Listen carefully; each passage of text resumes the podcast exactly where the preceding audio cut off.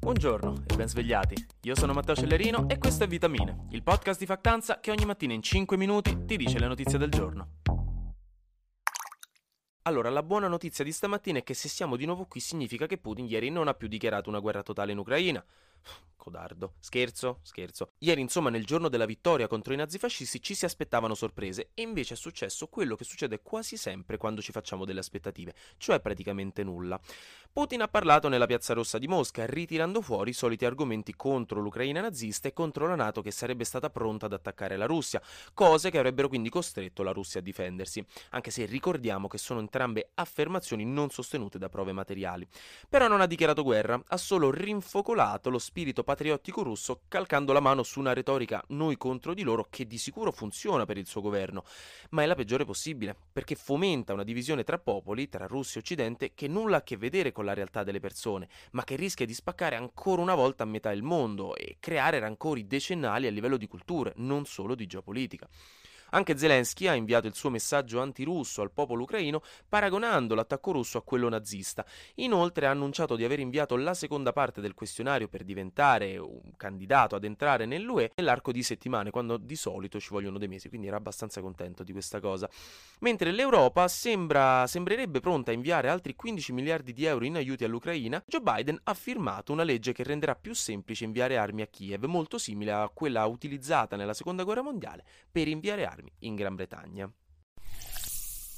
In Italia finalmente succede qualcosa di emozionante. Oh, il Copasir, che è il Comitato parlamentare per la sicurezza della Repubblica, quindi in pratica supervisiona l'operato dei servizi segreti, ha il sospetto che alcuni degli ospiti stranieri dei talk show italiani siano stati messi lì dal governo russo potremmo essere entrati in una rete internazionale di disinformazione che finirà con Draghi in una tutina attillata nel Cremlino che prova a mettere una microspia nello shampoo di Topolino di Putin. E ovviamente la butto sull'ironico perché se questa cosa fosse vera sarebbe abbastanza spaventosa, perché vorrebbe dire che la Russia sta sfruttando i nostri canali televisivi per fare propaganda, disinformazione, ma soprattutto per polarizzare ancora di più un'opinione pubblica italiana già lacerata da due anni di pandemia e complottismi, e questa cosa è molto grave. I sospetti sembrerebbero fondati, è stato confermato che almeno quattro ospiti russi nelle scorse settimane che sono apparsi in tv erano effettivamente al libro paga del governo russo. E infatti il primo maggio era stato un po' strano che fossero stati intervistati in prima serata ben due ospiti un po' così, Lavrov su Rete 4 e il giornalista russo Soloviev, amico di Putin, sulla 7. Ovviamente è importante non urlare allo scandalo prima che le autorità facciano il loro dovere, il Copasir ha chiamato in audizione tre dei grandi capi della TV pubblica Italiana per chiedere spiegazioni, quindi staremo a vedere. Però è una cosa da film. Ed è solo martedì. C'è stato uno scandalo alla 93esima adunata nazionale degli alpini di questo weekend. Sono uscite fuori più di 150 accuse di molestie sessuali e violenze subite da donne e ragazze durante l'evento, tutte arrivate sui social alla pagina attivista Non una di meno che le ha raccolte.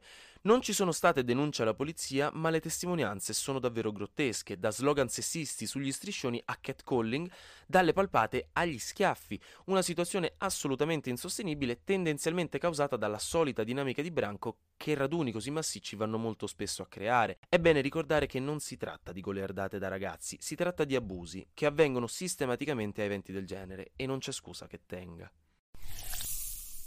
Angolo geopolitica. Nelle Filippine sembra proprio che sarà Ferdinand Marcos Jr., il figlio dell'ex dittatore, a diventare il nuovo presidente delle Filippine.